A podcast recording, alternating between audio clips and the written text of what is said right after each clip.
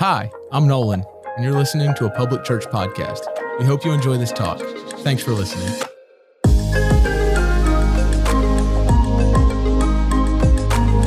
You know, if we haven't met, my name is Todd, and today I have the honor of being joined by Steve.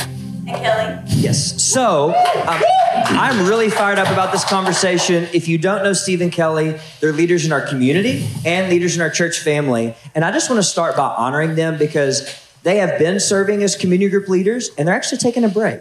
And I think it takes a lot of courage to step into a season of Sabbath rest like this. So, can we honor their courage to take a break and step out of that role?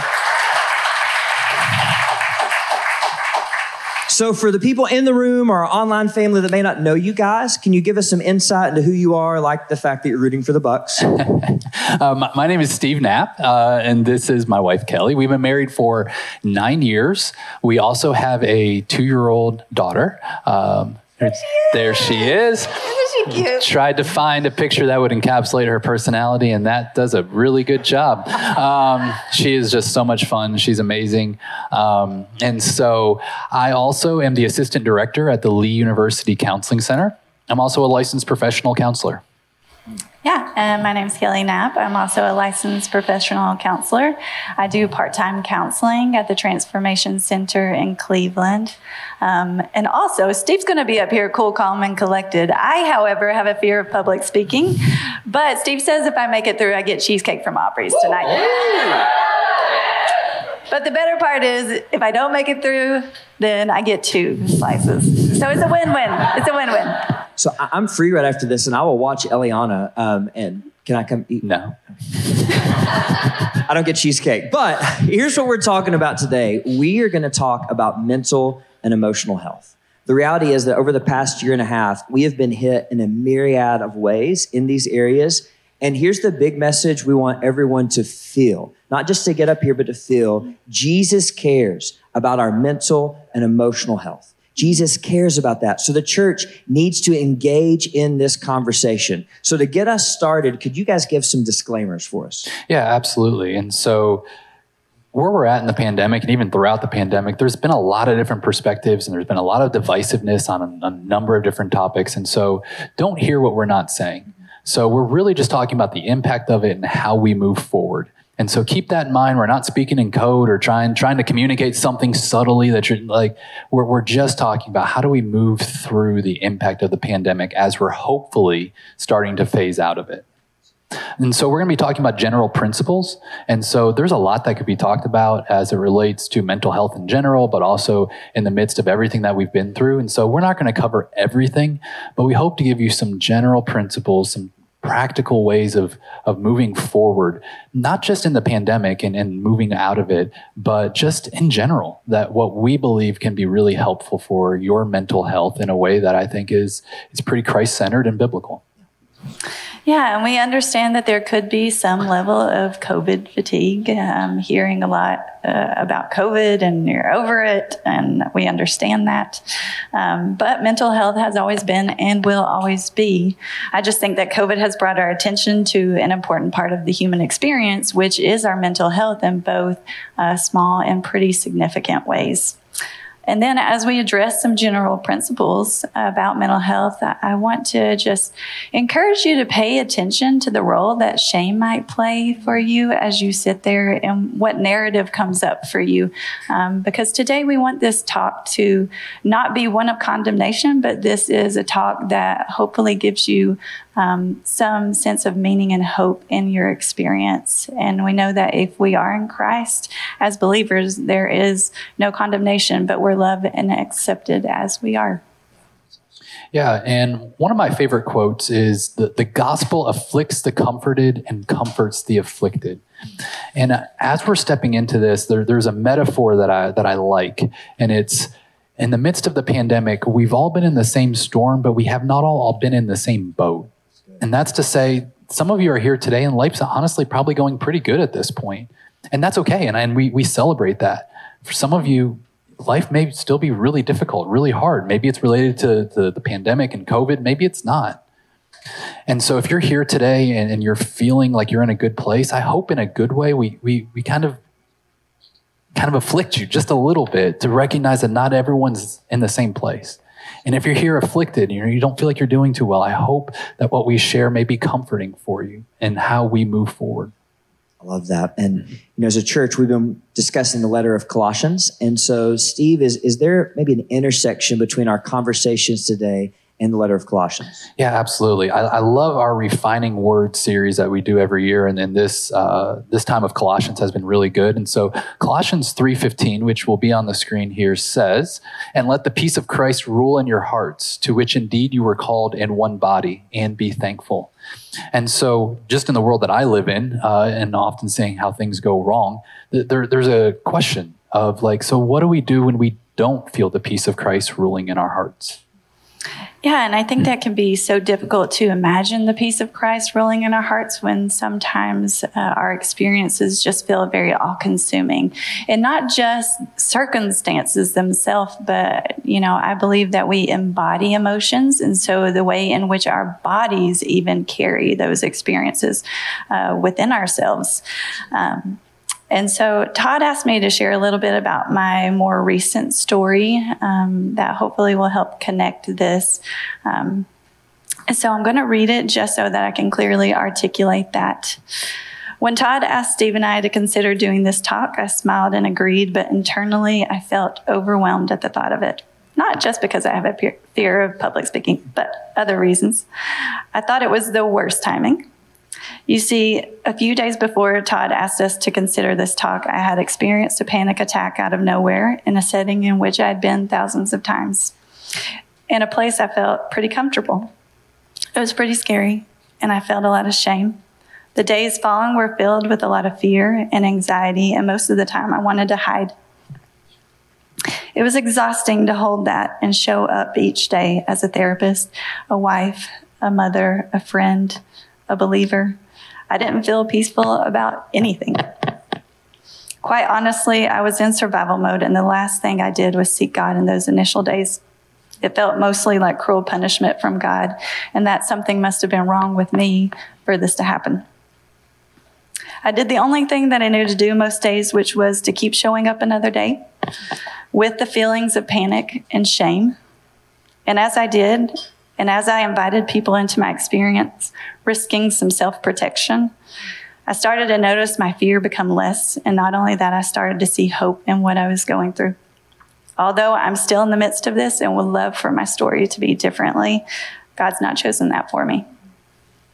God is the only reason I'm here in this moment. And while I may not feel peace, I do have peace of mind, knowing that God wants me to be here sharing his heart for our mental health. And so maybe that's part of it. It's, it's not just feeling peace. And I think that God can give us a sense of peace at times, but he doesn't always choose to do that. But it's having a peace knowing that we can trust the process that he's taking us through in order to have more hope. Can we just clap and just honor Kellie and sharing that?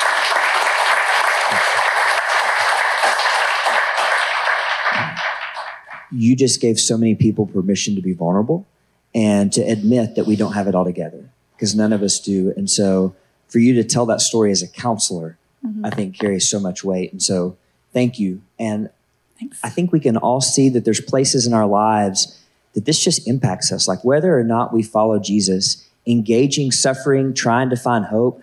This is a universal struggle that we all have to walk through. And Jesus cares about it. Jesus cares about the suffering we're going through and about how we're trying to find hope. So, could you guys just talk about that? Yeah, absolutely. Yeah, the phrase, uh, it rains on the just and the unjust, comes to mind, and, and that we've all suffered. Um, as, as, as I look at just personal impact for me, one of the, the first places I start uh, that Todd referenced a few minutes ago is I really enjoy watching sports. And if you're familiar with that, sports paused and then they came back without fans. And only recently they've been able to have fans and seasons have been really interrupted. It hasn't been the same. And that's, that's been something I haven't enjoyed, to be completely honest, in the same way. But I also know as much as sports have been impacted, the arts have been impacted even more in regards to not being able to perform and so, just even in the things that we enjoy, it has been impacted. I think maybe on a little bit more of a, important note for me is uh, the weekend before this pandemic really hit in our country.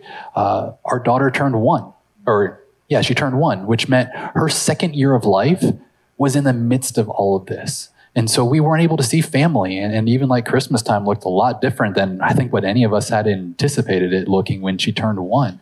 Mm-hmm. And that's not time that we can get back.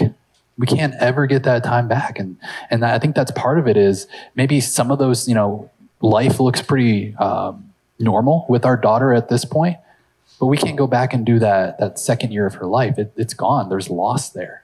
Mm-hmm. And I think even as, as it relates to my, my job, where I, I, meet with people for a living, not being able to meet with person in person has, has been a loss for me. And, and telehealth has been better than nothing, but it's, it's not really the same. And so those are some of the examples of the losses that I've experienced. I know there are people here who have lost jobs.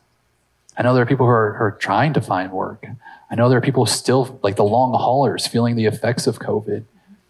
And let's be honest, we've lost people. And so we have all suffered, and, and even if that suffering's over, it's it's now more grief that's happened, and it's so important for us to grieve those losses. Yeah, and so we've all experienced suffering in in one form or another, loss, and our natural instinct oftentimes is to avoid loss, to avoid suffering. Um, and we usually don't find ourselves running to it. Uh, but I think it, it's a normal response to feelings of discomfort or distress. But when we start avoiding, we start beginning to move away from mental health. And mental health is not about the absence of conflict as people were wired to be more additive than subtractive. So that meaning when we've had an experience um, that's brought up some level of discomfort, we can't remove that. So then life can start unknowingly be about maintaining peace at all costs rather than moving towards what we value and believe.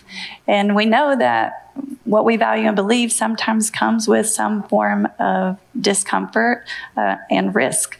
Uh, for example, relationships and conflict, any kind of relationship, marital, friendship, um, you know, any kind comes with some form of conflict. And if we don't engage that conflict, then it tend, the relationship tends to break down. But in order to maintain a healthy one, we have to engage the conflict. Um, so when we start living to maintain peace, we miss out on the fuller experience of life that holds both our pain, but also beauty, joy, and goodness. And Jesus did come to give us life, um, but that's more than just maintaining peace at all cost. Yeah, and, and as we're talking about suffering, it, it makes me think of a phrase that's used about Jesus as Jesus as the suffering servant. And so Isaiah 53 3, which I believe is going to be on the screen here, says, He was despised and rejected by men, a man of sorrows and acquainted with grief. And so there's that word grief again. But, but here's Jesus that, that Kellie was just talking about the peace and comfort. And here's Jesus who had the peace and comfort of, of living with the Father and the Spirit in heaven, who left that to live life like we live life. Except even if we look at his life, like it was, it was not a comfortable life even here on earth. Um, and, and, he endured a great deal of suffering, just even on a human level, not to even consider the, the supernatural aspects of his suffering, but just even on a human level, level he, he experienced so much suffering. Mm-hmm. Yeah, and so we know that he's gone before us, both as the one who has suffered and also the one that enters the suffering of others. And as believers, we're actually called to both. The Bible speaks of this throughout scripture. Like it guarantees that we will experience some level of suffering in this life, but it also depicts the communal aspect of what it means to live life with others and enter other people's pain and experiences. Personally, I found that inviting people into my more recent season um, was what moved me towards inviting God in. Now, that not, might not be the case for you. Some people would rather seek God and not share that with other people. They want to keep that to themselves between them and God. But for me, um, my physical presence felt so out of control that I felt like I needed a tangible presence. Um, of comfort. And and that's what my people were to me. And that's what the body of Christ is. They're a representation. They are a physical representation. We are a physical representation of Christ. Um, and so that's what I knew that I needed. And I realized that to open up is a vulnerable thing. Um, but we would encourage you to find safe people to share with. And, and you might say, like, hey, I look around myself and I don't see anybody that I can share with. Then begin to cultivate those relationships with people in which you think that you might eventually be able to share with. And I'm a little biased as a therapist, you know, um, to say like go to therapy, but your your experience may be so hard that you might even need to sift through that with somebody professional before you and to know how you want to share that with other people. So consider that as an option too. I love that. I know that my time in counseling has helped me articulate things that I couldn't say. Like I felt it, but I didn't have the words. And mm-hmm. Just so you guys know, like part of their community group is right here, second row, like like they're in it with them. Like Thursday night, their community group was meet right here and do a run through to come alongside Steve and Kellie as they prepared for this. So like we need people like that in our lives that will walk through it with us. And and you've already led us there, but take us a little bit further practically on on how are we getting from this idea of suffering to, to goodness, to grace, to hope? How do we do that well? Yeah, the, the Apostle Paul talks about that, that we do not grieve as those without hope, which begs a question of, well, well what is hope? And, and as I, I think of hope culturally and what we've been experiencing, the word normal comes to mind. That there's been a lot of talk about we got to get back to normal we got to get back to normal and then other people saying like no this is a new normal and we need we need to create a new normal after the pandemic's over because normal wasn't working and regardless of, of wherever you fall on, on, on that conversation, that's not where I think our hope is found. Our hope is not found in specific circumstances. We don't see that in scripture, that, that, that, there are a lot of difficult circumstances that people walk through, and it seems pretty apparent that God allows them to walk through. But our hope as followers of Jesus is to embrace the life that God has for us, as demonstrated by Jesus. And so if we come back to Isaiah 53, verse 11, it says, By his knowledge shall the righteous one, my servant, make many to be accounted righteous. And so just to even go back to suffering for just a second. One of the beautiful things about the gospel, from my perspective, is God doesn't ask us to do something that he's not willing to do himself. That if we're going to have to walk through our suffering, we have one who has already done it. And he walked through it. And not only did he walk through it, but because he did it, he reconciled us to the Father. And I think that's something that's so important is that I came across a really good quote recently that said, Suffering is not a gift, but it contains a gift. And that's what we see in Christ's suffering. Is the suffering itself wasn't necessarily the gift, it's what that suffering produced. And that's helping us to be reconciled to the Father. And as we look at our lives, as we look at our stories, our suffering isn't going to reconcile us to the Father today for all of humanity. Mm. But in, in what I like to call the mini dramas, the mini stories of our lives, they can reflect what Christ has done in tangible and specific ways. But we have to be willing to go through the suffering and we have to believe that there is grace and goodness if we will do that. Mm-hmm. And I think about most of my personal experiences with hard circumstances. Um, I've found them to hold a grace, even the current season I'm in right now. It's moved me towards greater compassion, both for myself and for other people. I mean, even facing this, the distress of public speaking uh, is working out my faith in a way that I could not do on my own. Um, I think of the image of a seed, and you know, if nothing is done with that seed, it just only remains a seed. But if a seed is planted into the ground and it dies, then it produces something amazing and something more that we we can even imagine. Um, and then coming back to the idea of like finding meaning and how and bringing people into our experience, I think people do uh, help us find meaning and hope in our experience. By nature, we're storytellers and we're constantly trying to make sense of our experiences. And if we stay isolated in our suffering, we can get absorbed by all that we see and feel. That can create a pretty narrow narrative and maybe even a narrative of shame like, I'm broken, I'm incapable, um, I'm not good. And that starts becoming played out in our everyday lives. Uh, but if we invite other, others in, they can provide us a much fuller picture and provide us more hope. Psychology even validates the communal aspect of what the what the Bible depicts. When we're engaging in healthy relationships, we move towards greater flourishing. And I often see this in motherhood where I become so discouraged by something that I'm doing as a mom, or I personally feel like I've personally failed, or we're in a season of difficulty with Eliana. Um, but I'll reach out to my community group or my mentors, and, and they encourage me and provide me a different perspective than only the very narrow one that I see, the temporary one that I see in front of me. Now, sometimes I want to hang on to my perspective because it feels good, right? To just be in that. Um, but that wouldn't be good for me. Uh, that wouldn't be good for Eliana. And, and my people, like when I share with my people, they make me a better version of myself so that I can be a better version in the world.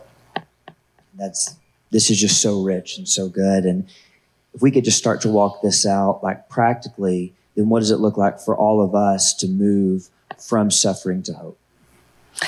Well, I think part of it is, is we just one recognizing that we have to hold the tension between the two. It is a tension. It's not one or the other. It's how do i acknowledge my pain but also move towards a sense of hope?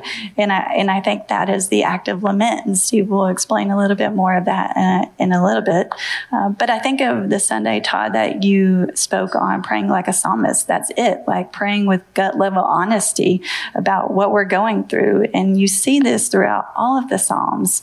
Um, the psalmist pouring out their heart, um, asking for specific things, and also moving towards hope in that. Yeah, and so we're talking about lament, and I think honesty is such an important aspect of lament. Uh, there, there's a phrase in psychology called spiritual bypass. If you think of what a bypass does, it goes around something. And so this concept, this concept of spiritual bypass is rather than going through whatever we're going through, we're, we're, trying to escape it. We're trying to avoid it. And that's why I think honesty is so important because our faith in Christ is meant to help us walk through the suffering rather than around it. So when this when this pandemic was was really at its worst, or I guess it depends on how you view that, but last summer, I was curious about this concept of lament. I'd heard the word, I grew up in church, but I wasn't really familiar with what it meant. So I enjoy reading. So I found a book, um, and it's called uh, Dark Clouds, Deep Mercy by Mark Vroegop. Um, and in this book, it's, it's an excellent book. So if you're curious about this concept of lament, I would highly recommend this book. Um, but he defines lament in this way, and I think it's going to be on the screen here. Lament is the honest cry of a hurting heart wrestling with the paradox of pain and the promise of God's goodness. So there's that paradox, right? Paradox, tension. How, how do we do this? And it's, it's the honest cry of, of engaging God in the process of, of engaging the suffering while trying to hold on to a sense of hope. Yeah, and I think it's going to be hard to be honest um, and engage God with our experience if we don't see Him as a relational God. So today, if you're here and you struggle with that, you know, I just want to encourage you like he is. He's been a relational God from the very beginning. Like when he he was in relationship, you know, the Father, the Son, the Holy Spirit, they're relating to one another and and even wanting to connect with us so much that he sent Jesus in human form to, to be with us, but also to make a way in order for us to reconnect um, with Him. And so, seeing Him as a safe person, like we have to start from that point before we can begin to be honest in the process. And then by lamenting and pouring out our pain to God, we're opening ourselves up to even greater intimacy with Him and also to the experience of being loved and comforted in a way in which we need. Yeah, and so if you're if you're curious about this idea of, of lament, uh, the, the, Psalms are full of them. In fact, uh, I came across recently a statistic that said uh, about a third of the Psalms could be classified as lament. And so I want to highlight one of those, and it's Psalm 22. Now, if you're familiar with Scripture, Obviously, Psalms 22 comes before Psalms 23, which starts out, The Lord is my shepherd, I shall not want. It's very calming, very soothing. It's, it's a verse that we often have kids memorize because it's, it's, it's a really great psalm. But the chapter before, Psalm 22, starts much differently. My God, my God, why have you forsaken me? if those words sound familiar, you might even be thinking, that doesn't, that's not in the Psalms. That's what Jesus says on the cross. You're right. Jesus did say it on the cross. He was quoting Psalm 22. David actually said it first. My God, my God, why have you forsaken me? Those are words that it's not just Jesus who gets to speak those. He wasn't the first one to even speak it. David was. We can speak those words if it feels true for us as, as I look at Psalm 22, one of the there's there's two words that really stand out to me, and those words are but and yet. My God, my God, why have you forsaken me? But I remember how you've been faithful to past generations. But I'm going through a tough time. This is really hard. I, I feel like I'm a worm. Yet I will trust in your goodness that you will provide, and future generations will look back and see how you provided. Those words, but and yet, demonstrate the tension, the paradox of moving back and forth between the suffering and the hope, the suffering and the hope. And it's engaging God relationally in the process rather than just trying to deal with it on our own. We're bringing God into our process, which creates a space for us to transform us. Love that. And that is so essential that we learn how to lament. So, what's an action to help us begin to learn lamenting. Yeah, I think that's that's exactly what the action is. If you're unfamiliar with this concept, read the Psalms. Find those Psalms of lament and be familiar with them. Be familiar with them like Jesus was familiar with them, that he's in his hardest moment, I would say, he's quoting the Psalms.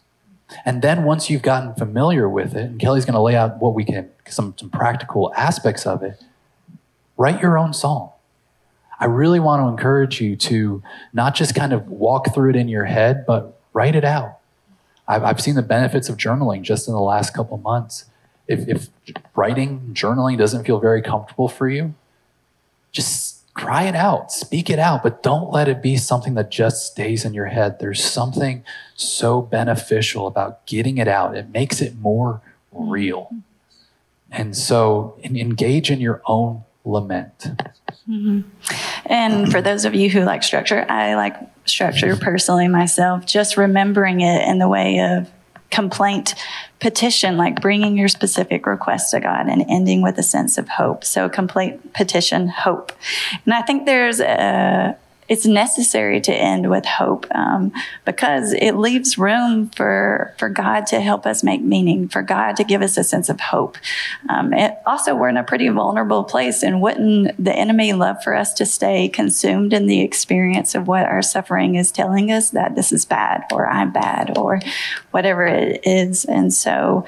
Um, just making sure that we're moving towards that. And then I think about the Bible, like all throughout the Bible, you see people setting up altars of remembrance. Like, so if you're writing this or if you're saying it out loud, um, you know, being able to come back to it to say, like, this was a, a, point in life in which it was really difficult and God was faithful. Like, it didn't feel good, but God was present with me in all of that this might be an altar of remembrance for you. It will be. you will. Yes, I'm going to be writing about this in my journal. I will be. Man, I, I just love that. And and you know, kids, like you guys are in here with us, and we love that. And and maybe you're thinking as a parent or a kid, like, where does this hit me? Well, actually, we have a families moment just for you because this matters to you, whether you're five, whether you're 15, whether you're 12, like this matters to you. So, Steve, could you just share this family's moment? Yeah, absolutely. Be honest with your mom, dad, grandmom, or grand, granddad about how you feel. Pray to Jesus about it. So, uh, I'm referenced this at the nine o'clock, but kids, do you know that there's a there's a story in the Bible where Jesus tells the little kids to come unto him? He wants to know what's going on in your life. He wants to hear from you. And He's also given you parents, grandparents, caregivers who want to know too, mm-hmm. who, who can practically engage you in ways that, that you may not know how to do that with God. And so I really want to encourage you kids out there to be honest with what you're feeling and maybe even consider mm-hmm. like maybe looking back at a time where you had a hard time and you saw where God showed up mm-hmm. and parents, that might be a place where you can kind of help them see, hey, hey, remember when you went through this tough time at school? And that was so hard. That was so difficult. And yet we saw how God moved. I love that. And kids, just to, to give you a tool, like you guys have the bingo, which is awesome. And inside of that, there's literally a space where you could just begin to write some words um, to, to begin to process your feelings. And, and Kellie, you have some insight for parents about you know, how, how do we keep this conversation going and even normalize these things in our homes? Yeah, um, just asking your children about their highs and lows. I think that that by doing that, you're saying all feelings are allowed. We're not either saying like one is more valuable than the other or the other one isn't very important, but you're normalizing all emotions. And and don't be discouraged if your children are not responding immediately. Like, I mean, how often does that happen? You ask a kid something, how they're doing, they're just like, eh, you know. But what you're doing is you're you're giving them um, a sense of safety with you. You're creating a level of security that whenever they experience something, they know that mom and dad, this is something that they've made a normal thing. Like I can come to them and I can talk to them about hard things. And how much of us would love for our children to say, like, would love for our children to come to us whenever they have something going on instead of turning to something else. We, we want them to know that we are safe people. Like you can come talk to me about whatever it is that you're feeling. Yeah. Yeah. And just as we're thinking about action and as we're thinking about writing uh, our own lament, um, there, there's something I want to highlight because Todd's actually going to give us an opportunity here to, to do that this morning. And that is obviously different people have different personalities. Mm-hmm. And so we really want to encourage you to engage both aspects of the suffering, pain, grief, and of the hope, goodness, and grace. So for some of you, um, I know uh, like if you're an Enneagram 4, it's probably going to be very easy for you to be honest. And so to be aware of what you're experiencing. And, and I would encourage you, if you can relate to that, you might need to cultivate more of the hope. You might need to look back on the times that God has shown up. Um, for someone like me, I'm, I'm uh, nine on the Enneagram, and sometimes they talk about how we're asleep to what we're feeling. And so for me, I really have to push in and say, what am I really experiencing here? Because I just want to move on. Uh, the, the nine's called the peacemaker. And so I, I like peace. But sometimes I really need to dig in and allow myself to see what's there and engage what I'm feeling. And so, regardless of, of we all probably kind of lean more towards one or the other, the growth area is trying to engage that side that doesn't come as natural to us. And I think that's where God will show up the most, to be completely honest. That in our weakness is when He often shows up the greatest. Uh, I love that. And so we're actually going to have an opportunity to respond public worship is going to come up as they're going to lead us in a couple songs. But I just want to say as they're coming up, thank you. Like we needed this. And and I know I'm going to go back and re-listen to this, and I hope that some of you guys do, or you share it with somebody who needs it. But like we needed your insight and wisdom about how to walk through this. So thank you for your courage. Thank you for your wisdom and your courage, Steve, of just letting the Holy Spirit speak to you. And so this is a moment for us to engage. And so that's going to look different depending on how you're wired, depending on what you need. Steve led into this so well. So perhaps you literally don't know what to say. Like, I don't even know how to begin to pray, how to begin to write a psalm of lament. Our prayer corner is in the back. We would love to have someone pray for you if you don't have those words to speak. Or maybe you just want to read Psalm 22 and you're like, well, I didn't bring my Bible. You can download the YouVersion Bible app right now and just read that and, and sit in a psalm of lament. Perhaps you're ready to go ahead and start writing your Psalm of Lament. I know that I wrote that in this time during the nine, and it brought a lot of clarity to me. And, and that may not happen. You may not have clarity right away, but it can at least help us begin to dive into our emotions. And if you don't follow Jesus, and you're here and you've realized, man, Jesus cares about my mental and emotional health. Jesus suffered for me. And, and, he rose again. That's where the hope comes from, from the empty tomb. And you want to follow Jesus? Then just tell him that. And we just ask that before you leave that you would go to the info hub and let someone know so that your second and third step can be with somebody. We, we don't want you to take any step in the journey of following Jesus by yourself. So this is really your time. That whatever you need to do, just spend this time as we begin to step into this idea of lament. And Steve, as we respond, could you just pray for us? Absolutely. Father, we are grateful for this opportunity. We are grateful that you have not just left us in our suffering, which we don't always understand why we are suffering. Why is suffering a part of this life? But we know that we can engage you relationally. And so, for those of us who follow you, those of us who feel close to you, lament can help us develop greater intimacy. And Father, I pray for those who are far from you, maybe who have never known you. And I pray that they may lament themselves and find you in the process of whatever they're going through. Father, we ask that you would do abundantly more than we could ask or imagine through this ancient practice of lament. It's in Jesus' name.